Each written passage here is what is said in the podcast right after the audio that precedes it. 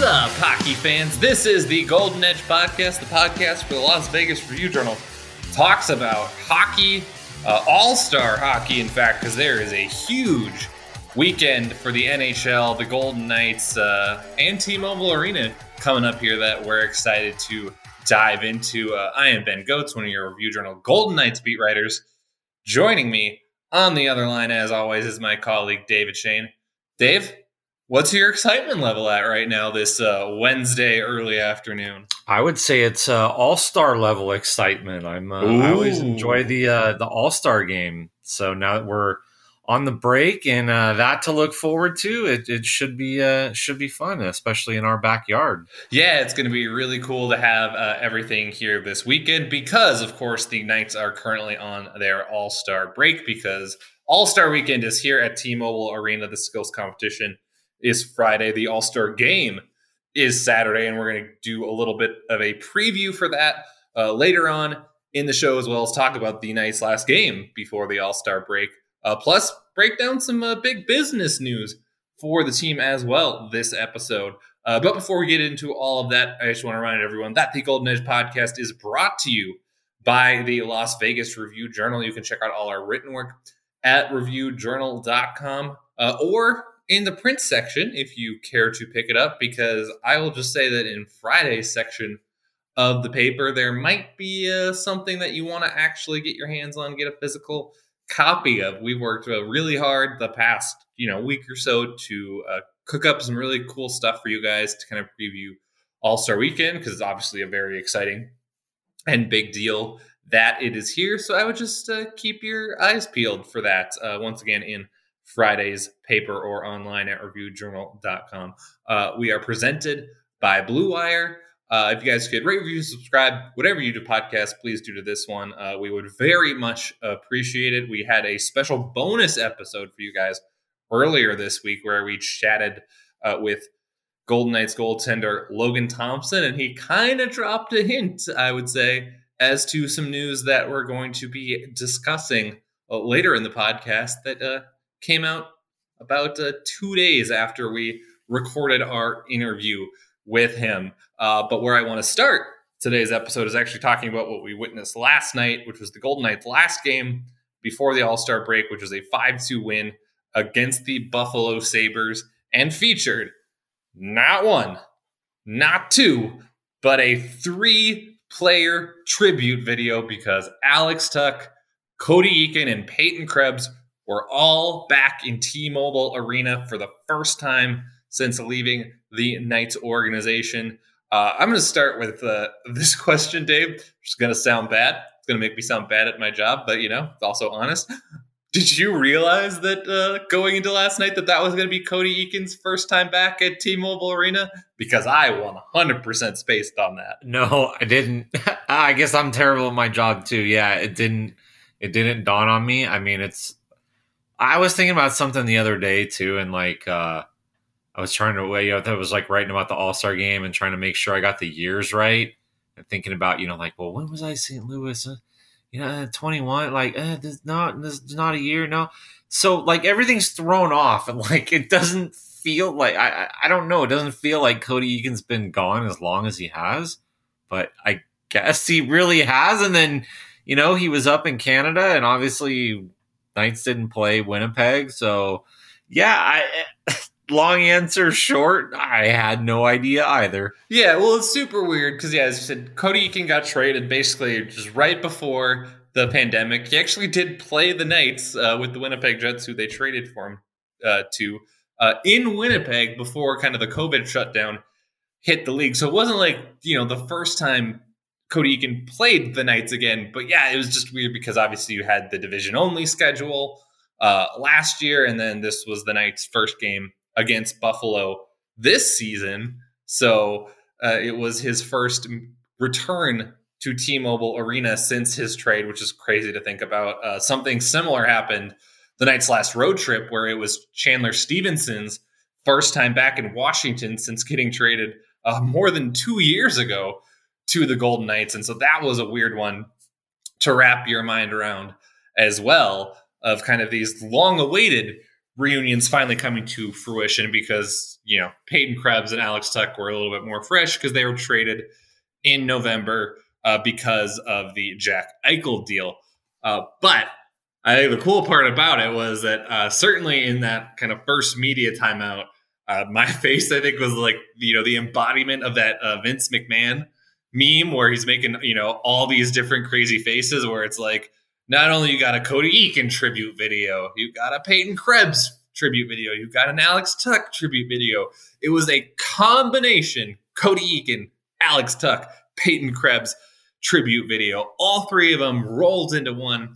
It was nuts and it was extremely uh, sad or funny, depending on your perspective, that Buffalo coach Don Granato started all three of them at the beginning of the game. He took them off their respective lines and said, "I'm gonna have the three of these guys form a line just to like kind of start off the game and like give them a nice little boost from the jump against their former team." And then they gave up a goal within 30 seconds. It was uh, pretty brutal, but I still respect Don Granato's thought process, Dave. I will uh, maintain that that was uh, a good concept and just uh, poor execution on the part of the Sabres. Yeah, probably. I mean, I I'm sure that the orders, you know, the marching orders were okay. Go out thirty seconds, you know, enjoy it, get off the ice, and like they were pretty close to that. You know, they got the puck in deep, and I, I think some of the credit actually maybe needs to go to the misfit line, which I think is so funny in all of this. And, you know, I kind of tried to write about it, you know, in this morning's paper for the, you know, for the game story was just like, okay, you have these three former knights out there and, you know, it's sentimental and everybody's, you know, loving it. And then like the OGs, the, the, the misfit line, like of all, of all the lines, it wasn't even like it was Stone or something. It was like the original Knights, the original Misfits went out there and just went 2017 on them basically like walked right out of the zone, zoomed through the neutral zone, had a three on two, and then set up like a backdoor tap in. Like I, I was so vintage, uh, you know, misfit. So like the fact that it came against them or whatever, I, I, I mean, it was just ironic and funny and coincidental and and all that. And like the one, the one out of it too is Peyton Krebs had gotten off the ice. I think he was the one that got a you know avoided the minus on it. So you know good on him if we're gonna you know talk about the poor execution. Maybe good execution on his part to uh to get off quick. But i you know i mean if we're gonna like break down the game and and things like that and sort of going off something uh, excuse me that reilly smith said afterward was you know he felt the the sabres kind of played a little wide open you know gave the knights you know some rushed opportunities. And i think anytime you you know play open against the knights and you don't maybe have the skill to match up with them, that's not the best strategy. And, you know, that, that was a weird game. It had sort of that, you know, everybody sort of leaving before spring break kind of feel to it. And, you know, especially the last 10 minutes, it was just like, okay, everybody go home, nobody get hurt. Um, but I, it just from that standpoint, it was probably the perfect type of game for the Knights to just, you know, kind of coast into the All Star break. Yeah, it was definitely a, a, loose game. I think would be probably the operative word. It was not one where Pete DeBoer is probably going to go back uh, and look at the tape and be very kind of happy with some of the systems and defensive work that his team put on. But it's also one that he's probably like, yeah, their minds were elsewhere probably from the halfway point of the game on. So who really cares? Because uh, the Knights got up five one, I believe, at one point. Um, but it was, you know, cool to obviously see all three of those players back. I think obviously Alex Tuch kind of had the largest impact on the Knights organization since getting thrown in an expansion draft trade with Minnesota. He actually scored a goal last night and had a couple other good opportunities. He shattered his stick on one, and Robin Lehner stopped uh, his breakaway on another. Uh, but it was cool to hear Alex Tuch, uh, you know, talk before the game after the Sabres morning skate and kind of be like, "Hey, like I saw what the crowd kind of you know, did for Marc Andre Fleury when he came back last month, what they did for Ryan Reaves when he came back. He's like, ah, I kind of hope I get something similar, but you know, I'm not sure. Like, I'm wearing a different jersey now, so you never know. I guess we'll see. And kind of be like wishy washy about it. And then when the tribute video started, the second Alex Tuch popped on screen, like the crowd like roared. Like there was just a noticeable change of like, hey, Cody Eakin. Oh yeah, Peyton Krebs was like cool. You know, fans obviously didn't get to know him too much, and then it was like, boom, Alex Tuch. Like people are excited. So I think it was cool to see the reaction for him. It was cool that despite obviously a pretty rough game overall for the Sabres, he popped uh, quite a bit. What was it like for you to kind of take in the triple reunion last night, Dave? Well, I thought it was noticeable his reaction, or I guess maybe non reaction to scoring. And, you know, maybe some of that had to do with, you know, the score at the time. I think it was that made it 4 1, I believe, if, if I'm correct in that. Um, but he just, it was almost like that soccer thing, you know? You kind of, you know, sort of tap the badge and, and you don't really, you know, celebrate in front of your old home crowd and, and anything like that. He went by the bench and you kind of see him sort of say something to the, you know, the guys, you know, his teammates, but but there wasn't like a big, you know, arms in the air, fist pump or anything like that. And and so I, I just I don't know. I thought that was kind of cool that that Alex Tuch sort of sort of gets it. You know, it's one of the things I always appreciated or or liked about him, and and it'll be it'll be cool to see him going forward in Buffalo. I think one of the things, and we have maybe talked about this too, you know, back when the trade happened, and you know, throughout the you know the past weeks and, and months, you know, as we've dissected all of that, is Alex Tuch really truly wants to be in Buffalo and wants to lead that team. And and you know he he, has an actual affinity you know, growing up in that area for it, and, and he has a pride about putting on that sweater.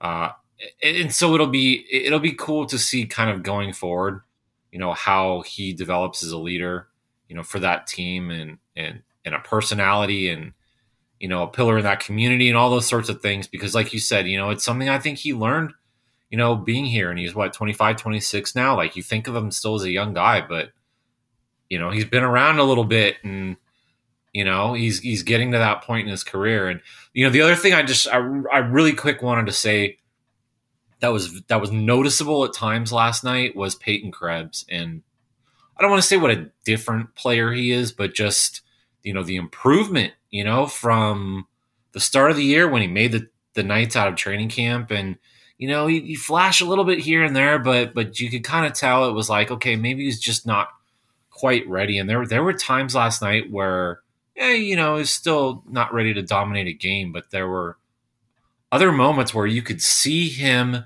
see the open ice and put pucks there. And it was just like, okay, when he gets teammates that read that too, he's just thinking too far ahead of them, you know. But but when he gets guys around him that are seeing that as well, he starts clicking with guys and and just you know that that team has got some talent on the way. You know whether it's Owen Power or you know Quinn when he gets healthy, Peterka, all, all those, you know, whatever. They're going to have another, you know, probably decent draft pick again. So there's a lot to be, you know, I think optimistic about if you're a Sabres fan, and you know, it's just kind of cool to see, you know, those guys in that sweater and, and sort of establishing themselves for a new franchise. Well, the end of uh, that game leads us into uh, what's coming up next, which is, of course, NHL All Star Weekend at T-Mobile uh, arena. A quick peek behind the curtain. We had breaking news while we were recording the podcast. The Knights just actually got another representative into the event. So uh, it's going to be a very fun time. There's a fanfare at Las Vegas Convention Center's West Hall uh, from Thursday to Sunday. As I previously said, previously said, the skills competition is Friday. The All Star game is Saturday. Uh, if you go to T-Mobile Arena for either event, it's the same procedure as going to a Knights game. Uh, no proof of vaccination is required, but you do have to wear a mask. Uh, the Knights, uh, breaking news, just got a fourth representative. Uh, Coach Pete DeBoer is leading the Pacific Division. And on the roster uh, are Captain Mark Stone, defensive defenseman Alex Pietrangelo, and now left wing Jonathan Marchessault uh, has been added not as a replacement, it appears, but just they wanted him to go to the event because the NHL is just very nice uh, apparently, which is cool and obviously cool for him and his family. It's his first All Star appearance. Uh, it should be obviously a very fun time, and it's very cool to have the event here locally. Uh, Dave, anything you're looking forward to the most? I am. I normally don't give two hoots when it comes to the skills competition because I just think that stuff is like clown show for the most part. I mean, it's cool to see like who's the fastest skater, but it's you know like what is it really But so, but this year, this year's totally different because they're doing those two events on the strip, and I really want to see what like this whole card sharks thing with like the oversized, you know, playing cards and shooting for 21 it's like blackjack or whatever i guess. I don't i don't know. Um like that's cool. And then you know uh, like the other stuff with the fountain and like these guys are like kind of come out on like a boat right like i i mean i just i want to see that but the whole the whole point of all this and like coming to vegas and like okay making an extravaganza is let's do it up and that seems pretty cool. So if there's anything I, I actually want to see, it's it's those two.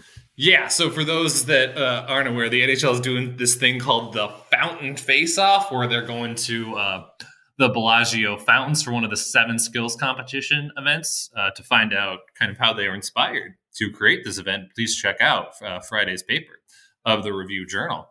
Um, so that's going to be really cool. They're going to have guys on like a kind of they're going to boat them out to like a quote unquote rink on the Bellagio fountains, and they're going to shoot at targets, which is random and cool. And then for yeah, the card shark ones that Dave's describing, I believe their like official name is the NHL 21 in 22. They're to have just giant cards hanging from Las Vegas Boulevard. Guys are to shoot at them, and basically what they hit is to become their hand and just like in blackjack, they're to try to get to 21 without going over. And whoever can get like 221 in the least amount of shots, I think wins.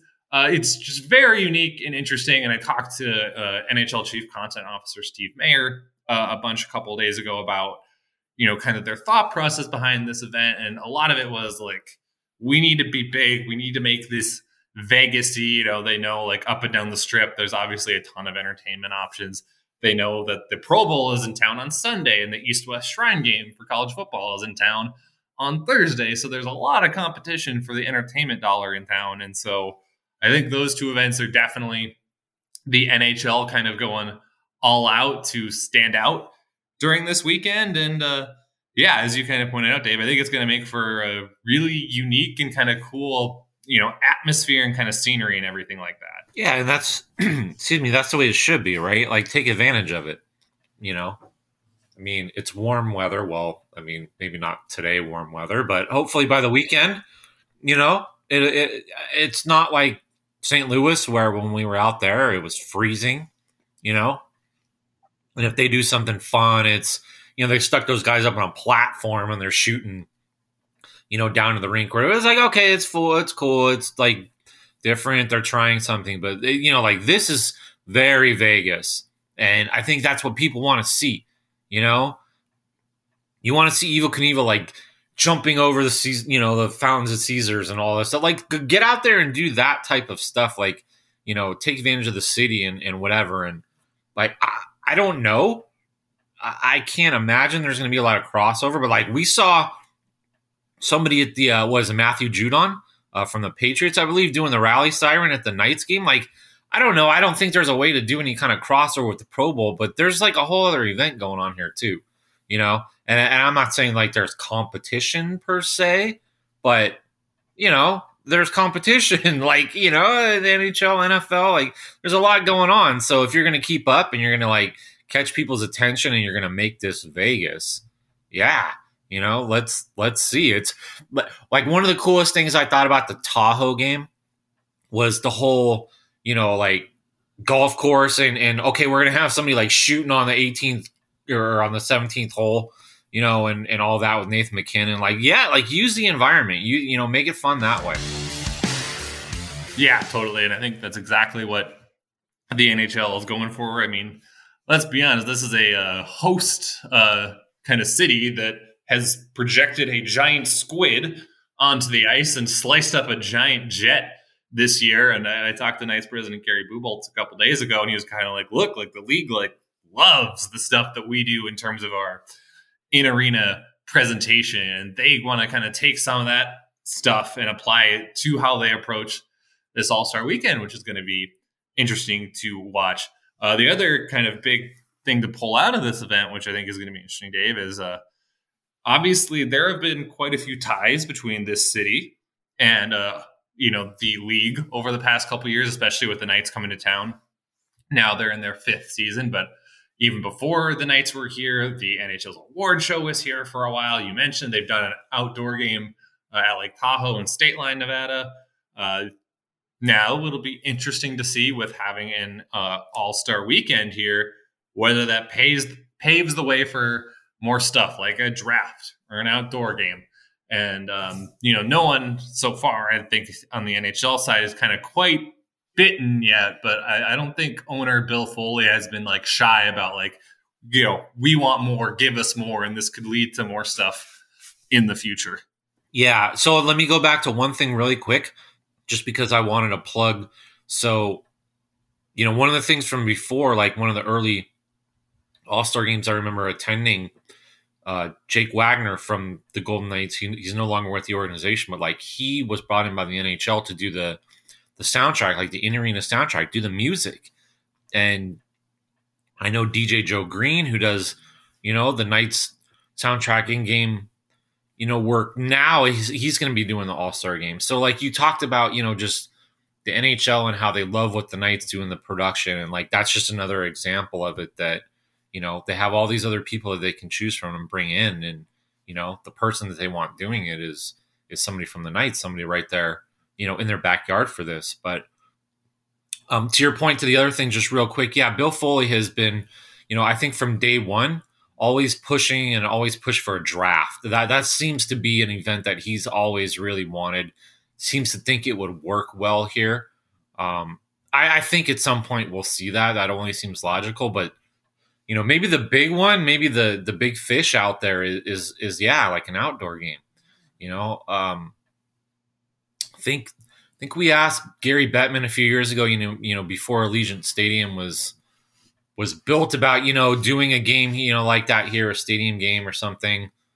Um and he kind of kind of scoffed and said well you know it'll have a dome on it you know whatever you know. Oh okay you know fair point Gary. But you know at this point I think they've shown that they can be creative here. And if it's a stadium series game in an indoor, you know, venue, maybe. Um, heck, what the first one we see the the video clips from 1991 when the Kings played here, um, and the Grasshoppers and everything. Like they've gotten creative, you know, in Vegas here before, and that was 30 years ago or whatever it was.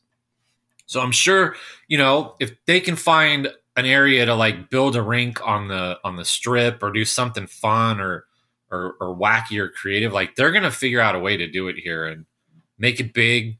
You know, if it's like Tahoe and it's just like a made for TV and you can't buy tickets, you know, okay, but uh, like I could totally see that. And if there's one city on the NHL map that that it could work in, you know, this is the place. No, I totally agree, and it'll be interesting to see uh, you know, whether that's something that is able to take place moving forward. Uh, talking to yeah, Steve Mayer, the NHL's chief content officer, he did kind of when I asked him about some of this stuff, be like, you know, like obviously, like all this stuff would be cool in Las Vegas, but just yeah, like keep in mind we've got 32 kind of different mouths to feed, and so we do like to. I think he, the phrase he used was like we do like to share the love a little bit. So we'll see if the Knights need to kind of take a break for a little bit between events before the NHL comes back here. But obviously, uh, I think the league would obviously agree that doing more stuff here makes all the sense in the world. Um, last thing before is we got to talk about uh, some business that went down over last weekend. Uh, on Sunday, the Knights were uh, off after a four game road trip out east and kind of resting before they got ready for yesterday's game against the Buffalo Sabres. And they got three different extensions done uh, Brayden McNabb got a three year deal. He was going to be an unrestricted free agent this offseason, and now he's going to get a little bump where his current contract pays him uh, $2.5 million annually. Now he'll make $2.85 million annually.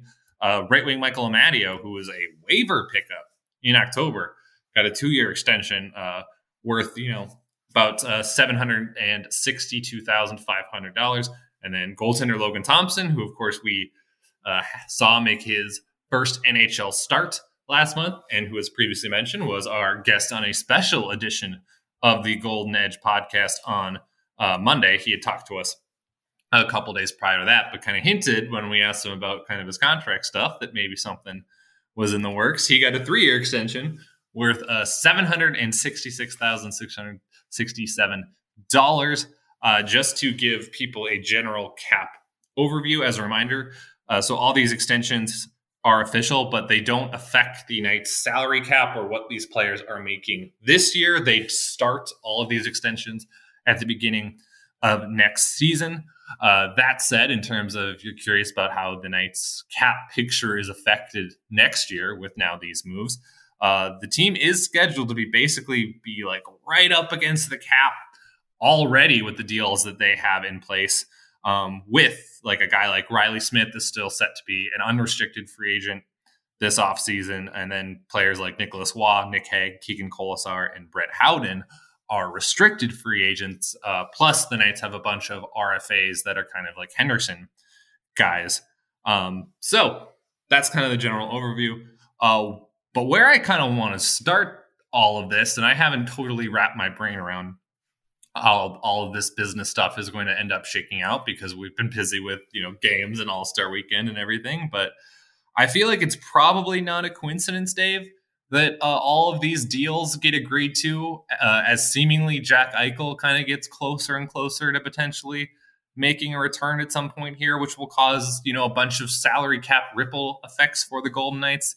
Uh, just like how I think it was not coincidental that uh, defenseman Zach Whitecloud agreed to an extension earlier this year. I think only like six ish days before the Knights ended up trading for Eichel. Uh, seems like it might be them setting themselves up for some cost certainty in the future before they have to make some decisions in the present.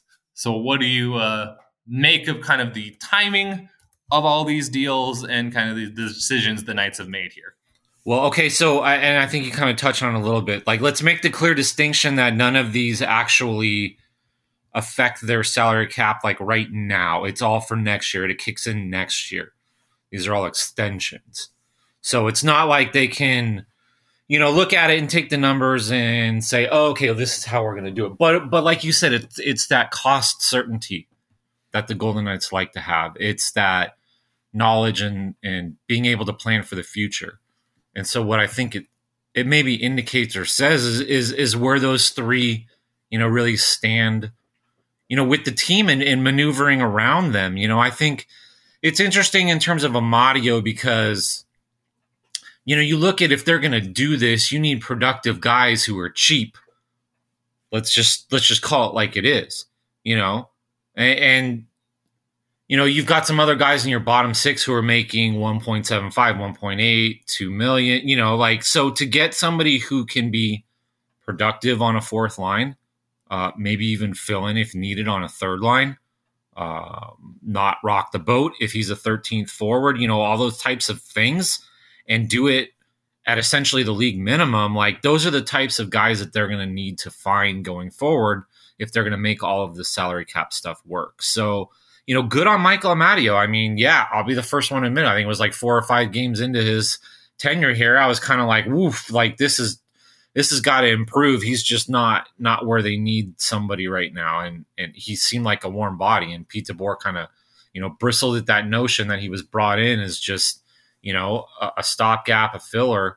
You know that that their scouts actually had good reports on him and they liked him, and and you know, again, he's you know he's he's worked. It's like anybody else. You know, you get an opportunity in, in your job and you do well at it, and the bosses and and and people in charge say, okay, well, let's keep that person around, you know, and and I think effectively that's what you know sort of happened to Amadio, and and you know I think I think the other one is is Logan Thompson, and and I think we talked about this pretty extensively, and I probably did a big long spiel like I'm like I'm doing now, in in terms of how I think it spells for the or what I think it spells for the future, and the fact that you know he's more than three times cheaper than than Brossoit and you can save effectively like 1.6 million i think you know in real dollars you know, if and when Logan Thompson takes over as a backup, and I don't think it'll happen this year. I don't think the Knights would put themselves, you know, in that position.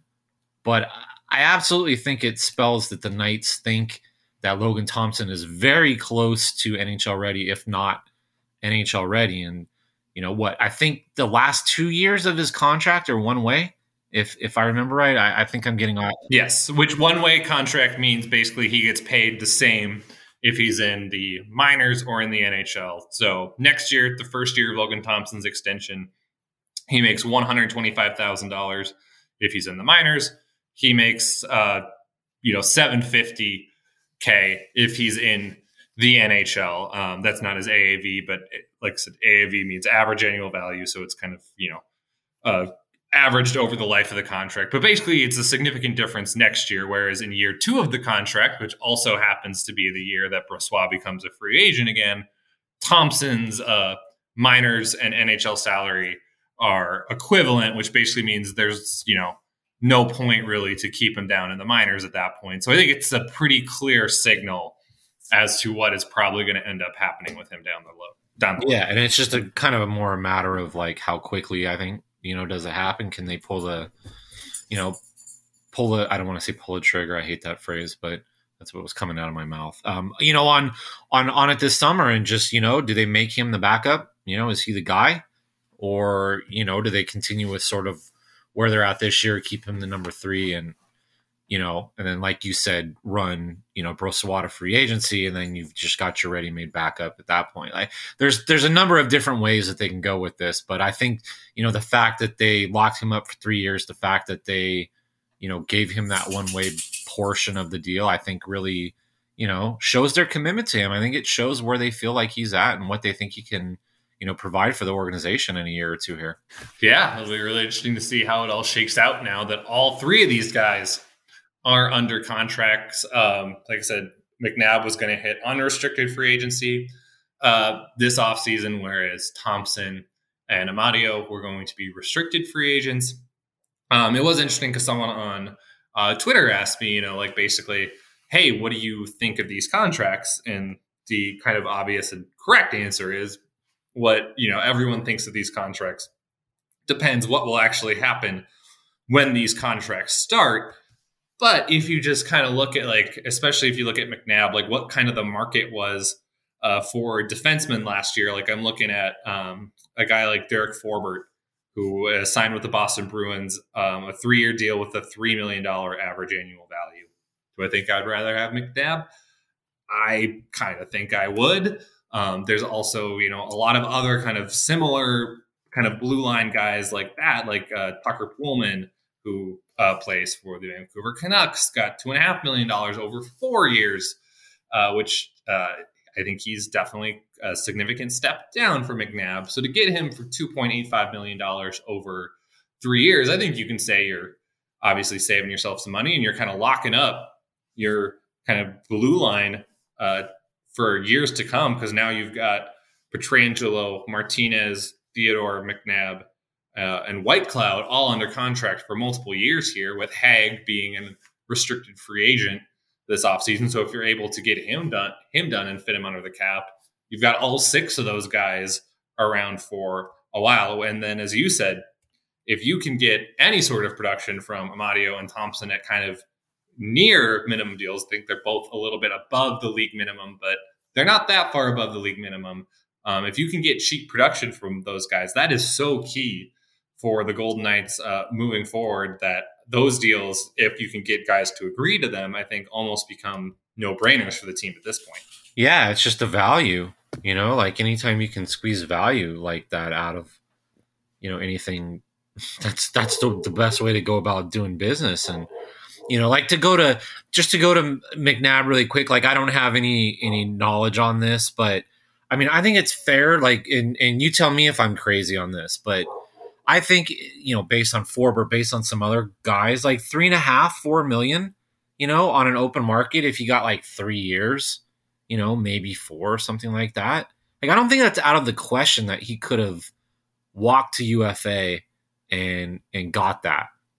And then So like, and then the other the other part of that or, or the conversation is sort of the well, he doesn't produce this. You know, well, well, you know what? And to me, sometimes there's value in guys that aren't necessarily always producing points. They do other things, and you look at McNabb and okay, like I think I don't remember who it was that joked about this, and I hope I can say this on on our podcast. And Keith Moyer, Glenn Cook, I'm sorry if if the FCC comes after us but I'm only using the quote that Gerard Gallant said. But I, I, don't remember who joked about this, but it's like they said, you know, the Knights are paying for three years of ass checks from from Brayden McNabb, which is funny, but like, yeah, okay, you're getting those those big hits along the wall, uh, uh, but you're also getting like block shots, and you're also getting a guy who's you know in the community in that locker room.